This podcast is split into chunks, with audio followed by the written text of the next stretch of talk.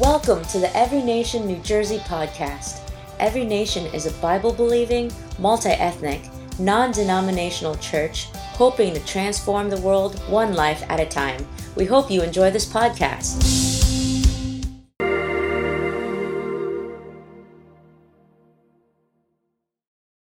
Hey, good morning, Every Nation, New Jersey. God bless you. PA here, Pastor Adam Burt, and I'm so excited that you would spend your Sunday morning here with us at Every Nation, New Jersey. And we're beginning uh, our new fall series we've simply called A Beautiful Mess. And it's actually, we're going to go through the entire book of First Corinthians. And so since we're studying First Corinthians today, I need you to open your Bible to the book of Acts, chapter 18. And hopefully that'll make sense later on because Acts chapter 18, and we're actually going to see the birth of the church at Corinth. But before we do and get there, I, I like I have one takeaway I, I need you to get uh, today, and so uh, little story to kind of frame things up for us. And so I am not a very cultured guy. You know what I'm saying? I'm much more blue collar. And uh, if I had the choice between a, a, a going to a movie theater or a Broadway play, I'm going movie theater the whole time, right? But uh, but my my wife and my daughter they like Broadway and that type of thing. And so uh, so anyways, my very first Broadway play, uh, I went with my my lovely wife. We were newly married, and and so we we enter in uh, to to the playhouse, and and we're going to see this play. And as we sit down, I'm like, baby, I'm really hungry. I'm like, I'm going to go across the street to the deli and grab a sandwich and bring it back in which no one informed me you're not allowed to do that. And so I go across this deli, uh, get a, a, a, turkey and cheese on a plain bagel, uh, bag of chips, go get that, brown bag that thing, bring it into the playhouse. I'm sitting uh, kind of middle center and I'm opening this bag while this play is going on. These people are performing. I'm like, eating a bagel, crunching on chips, doing this. Well, long story short, at intermission, you know, I find out that no, that's the place where you can buy from the local concession stand, and you're not allowed to bring any of that trash uh, into the playhouse. And so, how I didn't get busted, uh, they actually busted some guy trying to sneak in raisinets, and I'm eating a full blown sandwich. but uh, but but I, I say that I, I, I recall seeing the play Wicked. Uh, in in downtown Manhattan, and you know it's critically acclaimed play. It was fantastic, and so I went with my wife and daughter, and we're watching this play, and I got to admit, I'm getting caught up uh, uh, during the, the, the first half uh, of the play, and then and then we break for intermission, and then you can imagine my surprise when when one of the, the guys uh, that are involved in our local church in Manhattan, he texts me and he says this. He says, "Pa," he says, "Are you at Wicked?" And I'm like, "Yeah, bro." He says, "I'm in the play," and so when he said that, I immediately two things came to mind. Number one, bro, if you're in the play and I'm your pastor, why am I paying for tickets? but then my second thought uh, was this how cool is it that he could say, I'm in the play? And before we're done this morning, I want you more than anything else, I want you to see yourself in the play. This epic drama of the story of God reconciling man back to himself, and you're in the story. And so uh, uh, that's where we're headed today. And so uh, uh Acts chapter 18, verses 1 through 11. All right, we're going to look at the birth of the Corinthians church. And so I'm going to read 11 straight verses. Uh, science would tell us this that, that I can only keep your attention for eight seconds. That is the attention span of a goldfish, but I'm believing better things for us. All right, 11 verses. Here we go. Verse 1. Uh, Paul is just coming from Athens. It says, after this, Paul left Athens and went to Corinth. And he found a Jew named Aquila, a native of Pontus, recently come from Italy with his wife Priscilla, because Claudius had commanded all the Jews to leave Rome, and he went to see them. And because he was of the same trade, he stayed with them and worked, for they were tent makers by trade. And he reasoned in the synagogue every Sabbath and tried to persuade Jews and Greeks. And when Silas and Timothy arrived from Macedonia, Paul was occupied with the word, testifying to the Jews that the Christ was Jesus. And when they opposed and reviled him, he shook out his garments and said to them, Your blood be on your own heads. I am innocent, and from now on I will go to the Gentiles. Verse 7 And he left there and went to the house of a man named Titius Justus kind of an awkward name, uh, a worshiper of God. His house was next door to the synagogue. Crispus, the ruler of the synagogue, believed in the Lord together with his entire household, and many of the Corinthians, hearing Paul, believed and were baptized. And the Lord said to Paul one night in a vision, Do not be afraid, but go on speaking, and do not be silent, for I am with you, and no one will attack you to harm you, for I have many in this city who are my people. Did you see the kindness of God? Paul, in his missionary journeys, uh, he would be attacked uh, by Jews. He would be uh, uh, subject to mobs. He was even left dead at one point. And, and even a great man like God like Paul can get exhausted. And we see the kindness of God comforting Paul. In verse 11, he says this, and Paul, and he stayed a year and six months teaching the word of God among them. And so, so I need you to see that Paul comes to Corinth. Uh, he finds friends in Aquila and Priscilla, and then he's later joined by Silas and Timothy. And suddenly God begins to add to this gathering of people, and that would become the church at Corinth. And so I want to show you how, how we fit in the book, the drama and the story of Almighty God. And so, if, if I can just, uh, uh just, I want to take you through this book. I want to take you through hundreds of years uh, of biblical history here in, a, in about a minute or two. All right. But we see in Genesis uh, 1, 2, and 3, we see God creates everything beautiful and good.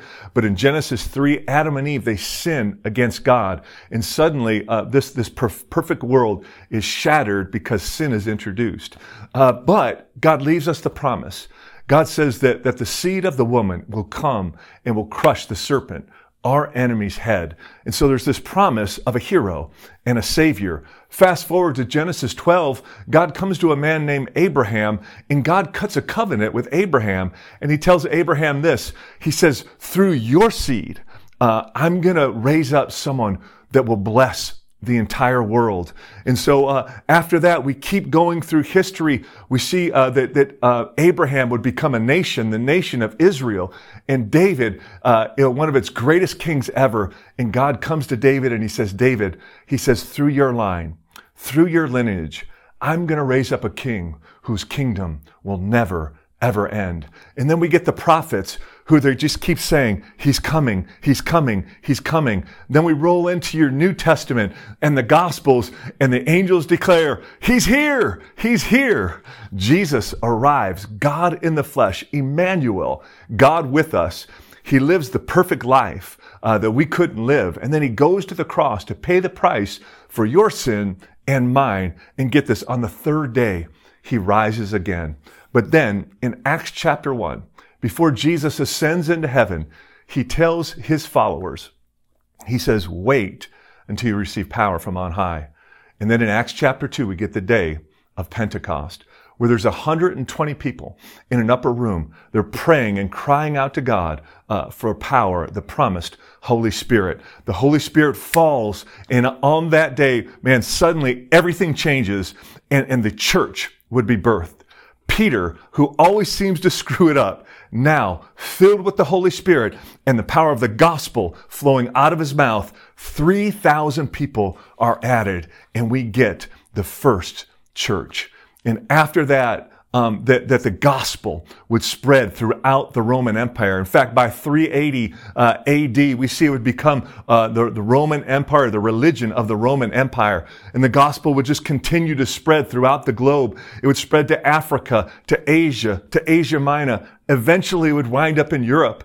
And after the gospel spreads and churches are being planted uh, throughout the world, uh, a group of Puritans, they get on a boat and they cross over the pond and they arrive at what's known as the New World. Uh, there, it wasn't new. in fact, uh, the Americas uh, now are beginning to receive the gospel, and churches are being planted all around the Americas, and the gospel and the Spirit of God are taking root in the United States.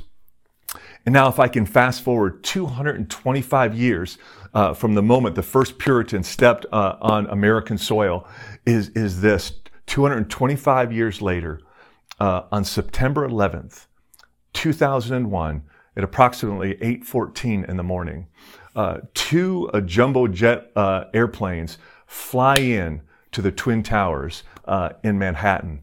they come crashing to the ground.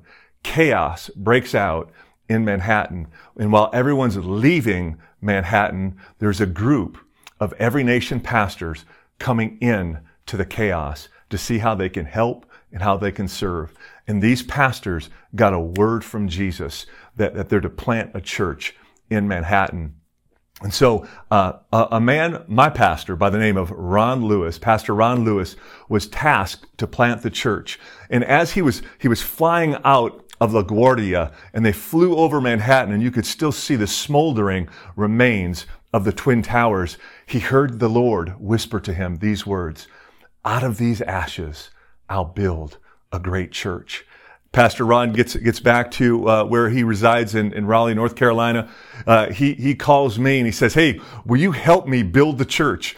Uh, in Manhattan. I had recently retired from the NHL. I says, absolutely, I'll come help you. I have no idea what I'm doing, but sure, I'll move my entire family up to Manhattan and we'll, we'll build the church together. And, and as I look back, I can see like we did so many things wrong, but get this, God breathed upon it and the church began to grow and it multiplied till uh, we had three churches uh, on the island of Manhattan. And, and I was tasked to lead the West Side service uh, in Manhattan. And I can recall one particular morning, uh, there was a mountain of a man showed up at our church.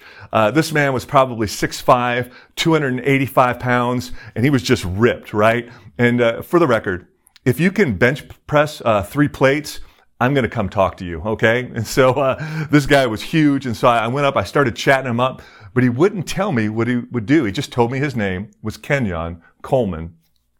Uh, we go through the service. After the service, we catch up again, and he says this, "Hey, man, I, I pray, play for the New York Jets."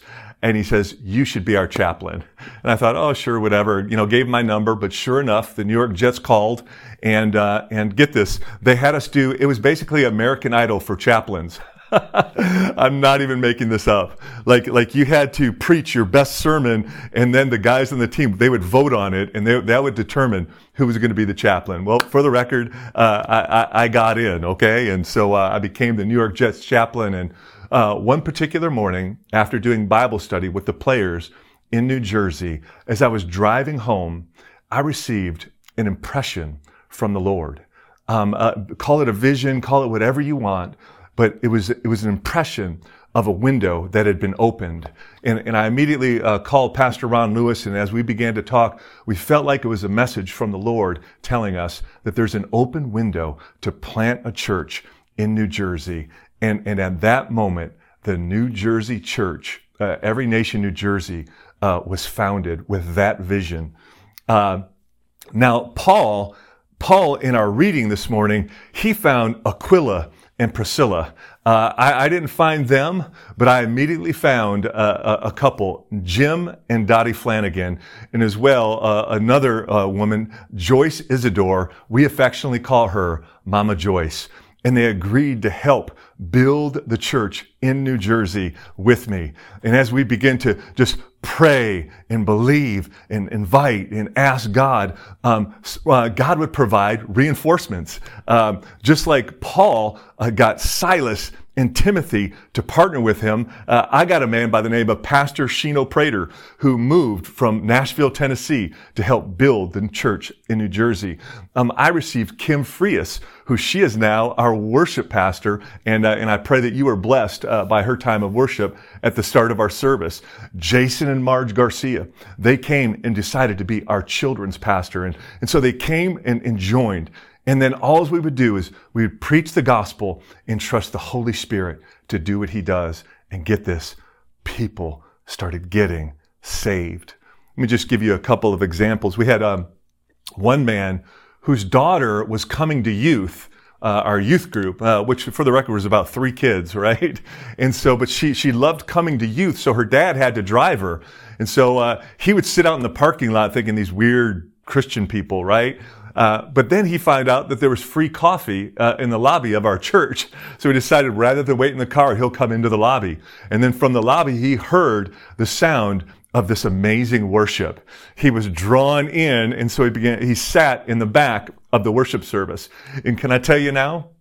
Now, Jesus captivated his heart. Now, this, this guy who thought church was just so weird and Jesus was so off-putting, he now calls me uh, if he can't make it uh, to service on any given Sunday, right? The Holy Spirit was at work. Let me give you another one. Uh, uh, there was a, a, a, woman that was attending our church and single woman and, and there was a guy that was pursuing her and uh, get this, this guy was a, a former outlaw biker gang leader. And so uh, uh, she just flat out told this guy, he's like, listen, um, I, I, won't date anybody unless they come and love uh, my church. And so he's like, well, I want to go to church. and so, so this guy shows up at church. And let me just tell you, man, uh, the Holy Spirit and the gospel did its work, captivated his heart. Man, and I was so honored and overjoyed to be able to baptize this man. And he's a part of our church now. Um, here's another one. So uh, get this. Remember, people were just adding people to the church at Corinth. God is adding people to our work here uh, in New Jersey. I, I uh, uh actually we were, we were, partnering with Joel Osteen Ministries and and so uh, I was asked, along with another group of, of local New Jersey pastors, to pray a prayer at the Prudential Center at a Joel Osteen uh, event. And so the Prudential Center, downtown Newark, New Jersey, it was just packed uh, with all these people. And I was tasked to pray a prayer over the group uh, for the peace of God which was ironic because I, I, was so incredibly nervous that I was, I was physically shaking, right? And here I am going to pray over people for the peace of God. But in that group uh, was a group of there was there was three or four people uh, that that heard the prayer. They found out there was a church in New Jersey, and they came and built with us. And so God is continuing to build uh, His church. And so little by little, and here's what I wonder, man, as God continues to add and build, what will this thing look like when God's finished? Here's what I hope is I believe that God is adding people and transforming lives of, people that will love God, love people, and live their life on a mission. That's my hope, and I know that was Paul's hope uh, as well. And so now we're ready to get to the First Corinthians. First Corinthians uh, chapter 1, verses 1 through 2. We're only going to read two verses in Corinthians, and, and Paul says this. It begins, Paul, called by the will of God to be an apostle of Christ, and our brother Sosthenes, to the church of God that is in Corinth, to those sanctified in Christ Jesus, called to be saints together with all those who in every place call upon the name of our Lord Jesus Christ, both their Lord and ours. And so uh, I, I want to highlight that word called. It's the word kletos in the Greek. It, it means to call or to invite. And so, uh, a uh, little bit of time travel as I got you jumping through uh, uh, entire uh, eras of time. But uh, the year was 1987. the NHL draft I was eligible for was in my hometown of Detroit, Michigan. And so, I just want you guys to know out there, I was looking good, man. I had my, my white blazer on with my, my pink button down shirt with my royal blue knit tie. It was cool in the day. And they had this little bar thing that would lift it up, you know. And, and get this, I was rocking the mullet. It, it, was business in the front, but party in the back, man. And but but get this, um, and, and when the 39th pick, the second round came, the Hartford Whalers general manager went to the microphone and they said, the Hartford Whalers select Adam Burt. They had, they had called my name.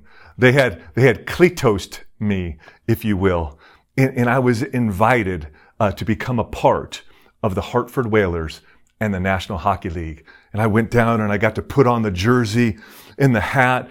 And, and at that moment, I had become a part of the, the NHL Universal, right? So, so there's, there's a, a less than 1% of the people on the planet get to play in the NHL and uh, not to be like a humble brag or something like that, but but but it's it's an elite group, a fraternity of people. It's the NHL Universal. But guess what? I wasn't just invited into the NHL Universal. I was invited to a local expression of the NHL to play a part of the Hartford Whalers. And I say that to say this is that notice the, the word church in your Bible, it's the word ecclesia. It means uh, the called out ones, people that are called out and called together. And so in the same way, like, like there is the universal church that when you become a Christian, God has called you out, invited you in to be a part of the church universal. It's, it's Christians from, from the beginning of time uh, until now. We become a part uh, of this fraternity together, okay? Um, I, I love how they express it in Hebrews. In the book of Hebrews, Hebrews chapter 11 is the hall of fame of faith. And we read about Abraham by faith did this. David by faith did this. Moses by faith did this. And, and so you can just feel all these people that have been part of the drama of Almighty God. And then Hebrews 12 says this, therefore let us run our race. See, it's, it's our turn in the story to be a part of the universal church of God. But you know, it doesn't stop there um, you're also called to be a part of a local church. Paul references the church in Corinth. It's this tangible community of faith. Um, it's it's life on life. And so I see this really prevalent uh, nowadays. People are like, you know, you, you watch a video uh, uh, of a sermon uh, online and you're like, oh, Joel Osteen's my pastor or Steven Furtick's my pastor. Listen, no, they're not. Like, like they don't know you. They're not going to be able to rebuke you, encourage you, uh, lay hands on you and pray for you. They're not your pastor, bro. All right. Um, you've been called to be a part of a local church, a local expression.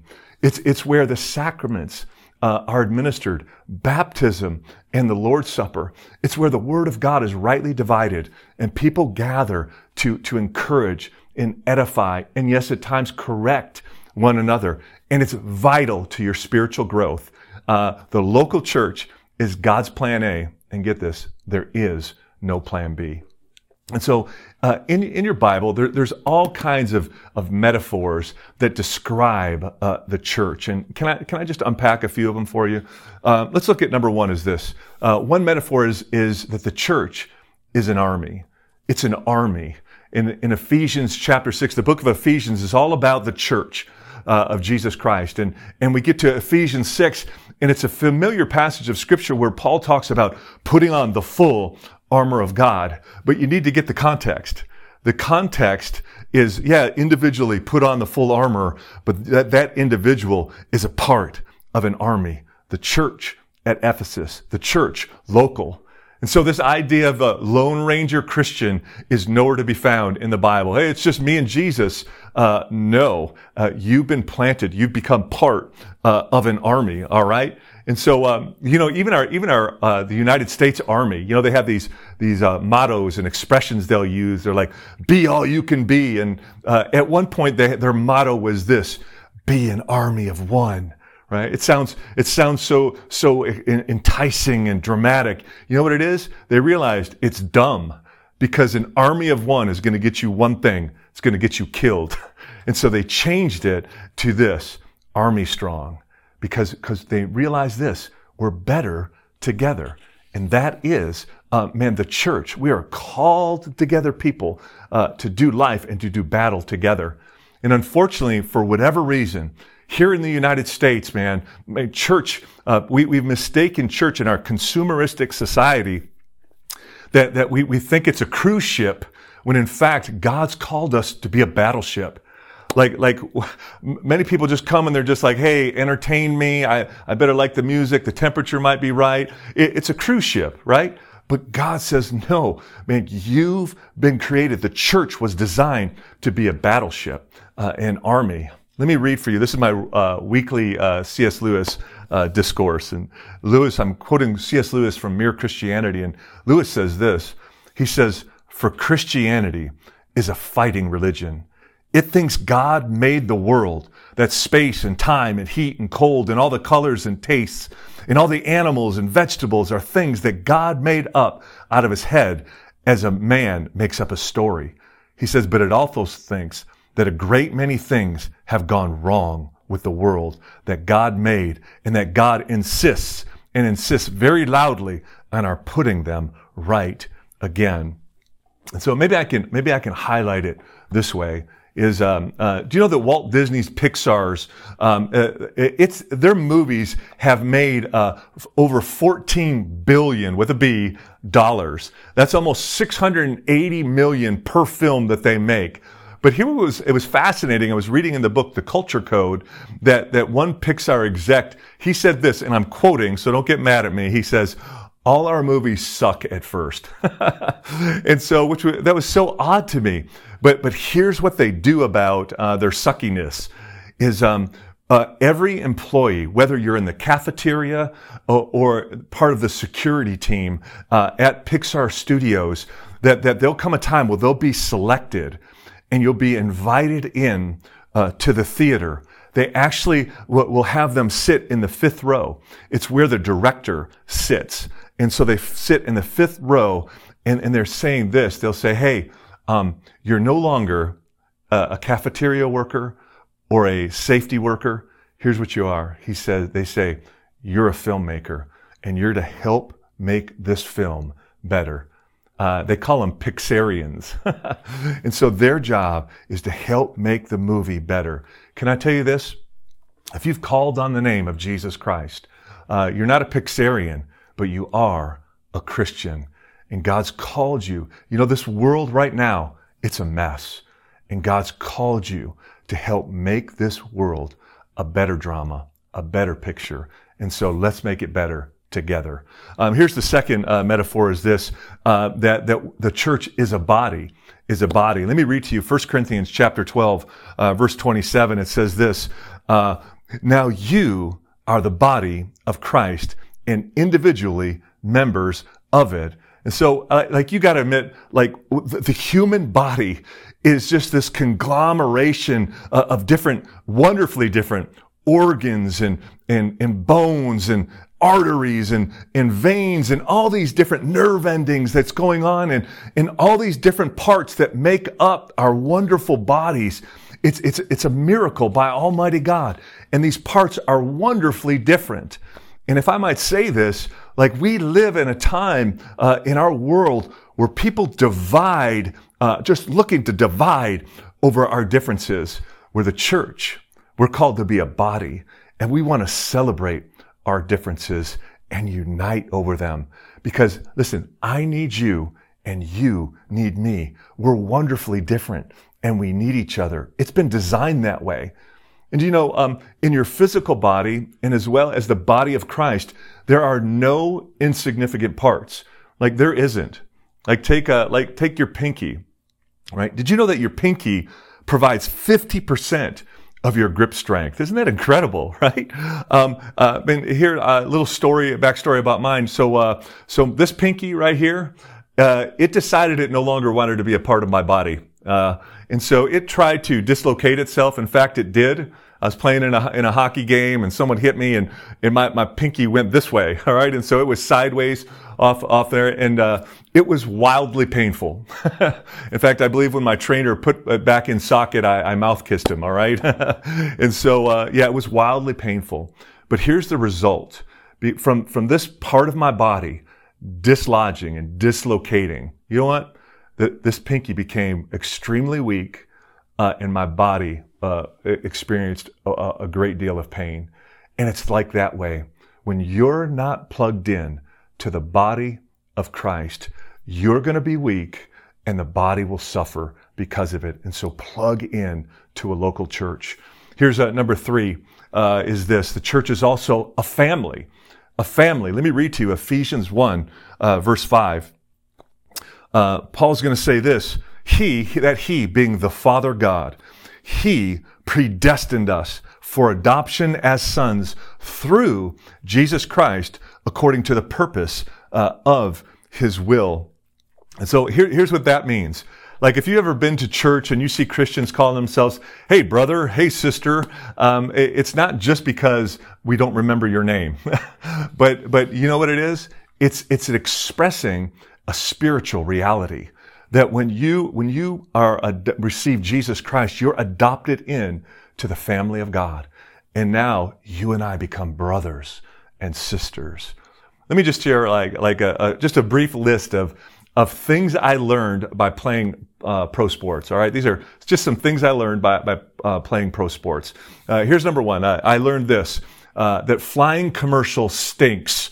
All right, like uh, when I'm in the NHL, we fly all these charter all these par- private jets and first class seats and the best food imaginable. And I remember my my first flight in the ministry, Southwest Airlines all the way to the back row, middle seat, okay, and the potty is behind me. so uh, yeah, nightmare. So so flying commercial stinks. Here's what else I learned in the NHL. Uh, I learned uh, that you can use the F bomb uh, as an adjective, an adverb, a conjunction, a noun, a proper noun, a verb, right? It's just like because they found ways to do it uh, in the locker room, okay?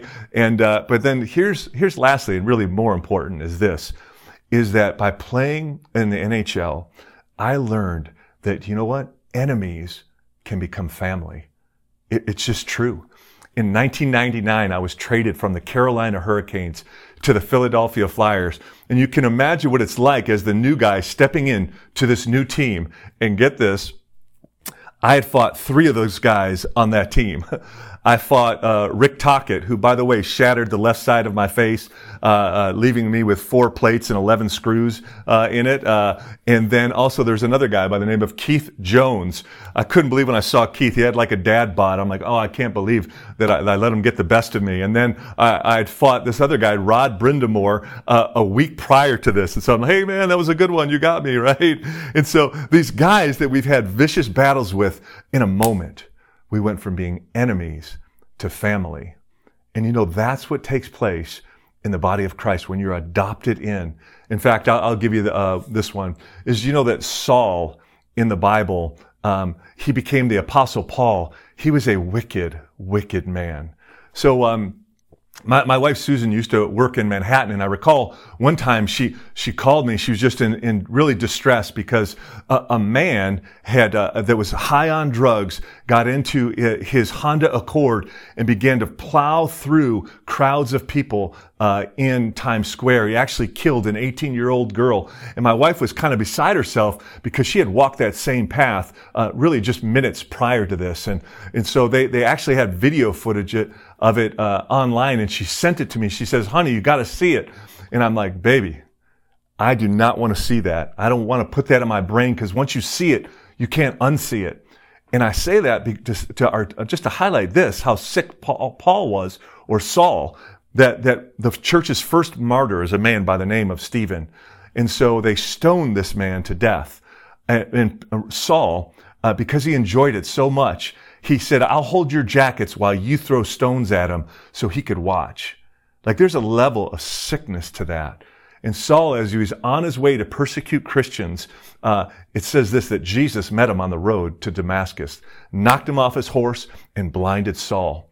And while Saul was was uh, praying and awaiting what would happen next, Jesus sent a man by the name of Ananias uh, to Saul. And get this, like Saul was coming to arrest and possibly even kill this man Ananias, but at the command of God, Ananias went, laid his hands on Saul, this blind, shaken man, and he says this, Brother Saul, Brother Saul, the Lord heals you. See, they were at one point enemies, and now enemies had become family. Um, here's my, my last one is this. Here's our, our last metaphor for the church. The church is also called a bride, a bride uh, Ephesians 5, verses uh, 31 to 32, Paul says this, therefore, and so this, this whole part in, in uh, Ephesians 5 is about marriage between a, a, man and a woman. Verse 31, Paul says, Therefore a man shall leave his father and mother and hold fast to his wife, and the two shall become one flesh. And then here's the money line. This mystery is profound, and I'm saying that it refers to Christ and the church. So here's what you need to know that the church is called the bride of Christ, that Jesus has willfully, lovingly, and eternally chose to bind his life to his bride, to his church, to his called out ones. Get this, and, and, and for uh, this marriage, there's no prenup, there, there's no uh, option for divorce, there's no falling out of love, that, that, that the church is forever and fully beloved by Jesus. And I don't know what it is, but, but in this day and time, it's suddenly become cool to, to bash the church. And, and, and I, listen, I get it. Uh, we, we've earned a lot of that stuff. But I would just say this, just maybe you want to pump the brakes a little bit before you start uh, bashing the church, because you, I want to remind you, it is the bride of the Son of God. You know, my, um, when I was newly married, uh, my grandmother, for whatever reason, a weird family dynamic, okay, uh, felt threatened by my new wife, Susan.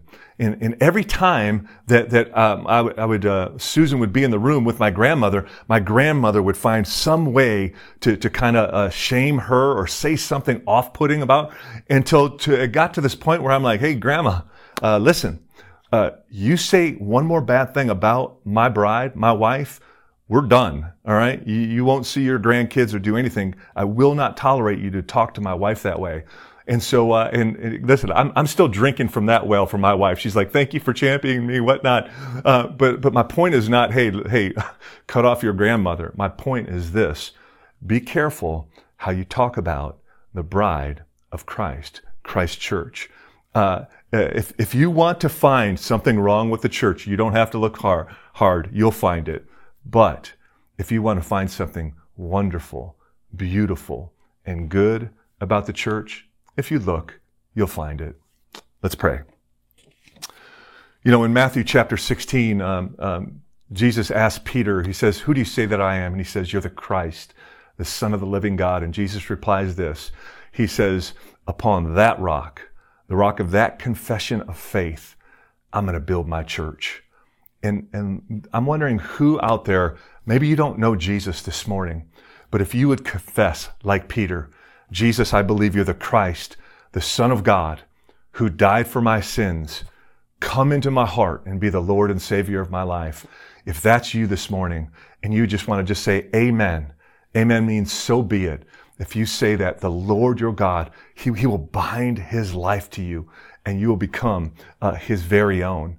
And, and listen, if that's you, man, maybe you just want to say it or put it in the chat or whatever. Amen. And as you pray that, you've just become a Christian. And I want to encourage you. You need to get water baptized and you need to plug in and belong to a local church. And so, Lord, I pray uh, that you would just give great grace by the power of your Holy Spirit as the gospel goes forth and the Spirit does his work. Lord, thank you that you're saving men and women. And we're going to play our part in this great drama of you reconciling the world back to yourself. In Jesus' name, amen. Amen. Listen, God bless you, every nation. Uh, the sermon's done, but I have one brief reminder that you can remain faithful in your tithe uh, and your offering, your giving.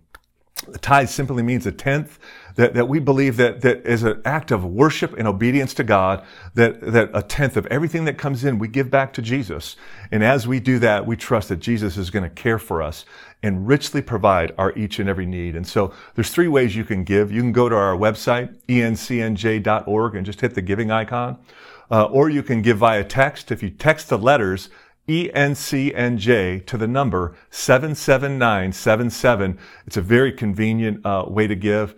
Or you can mail in your check or money order right here to our church offices at 101 Gibraltar Drive, right here in Morris Plains, New Jersey.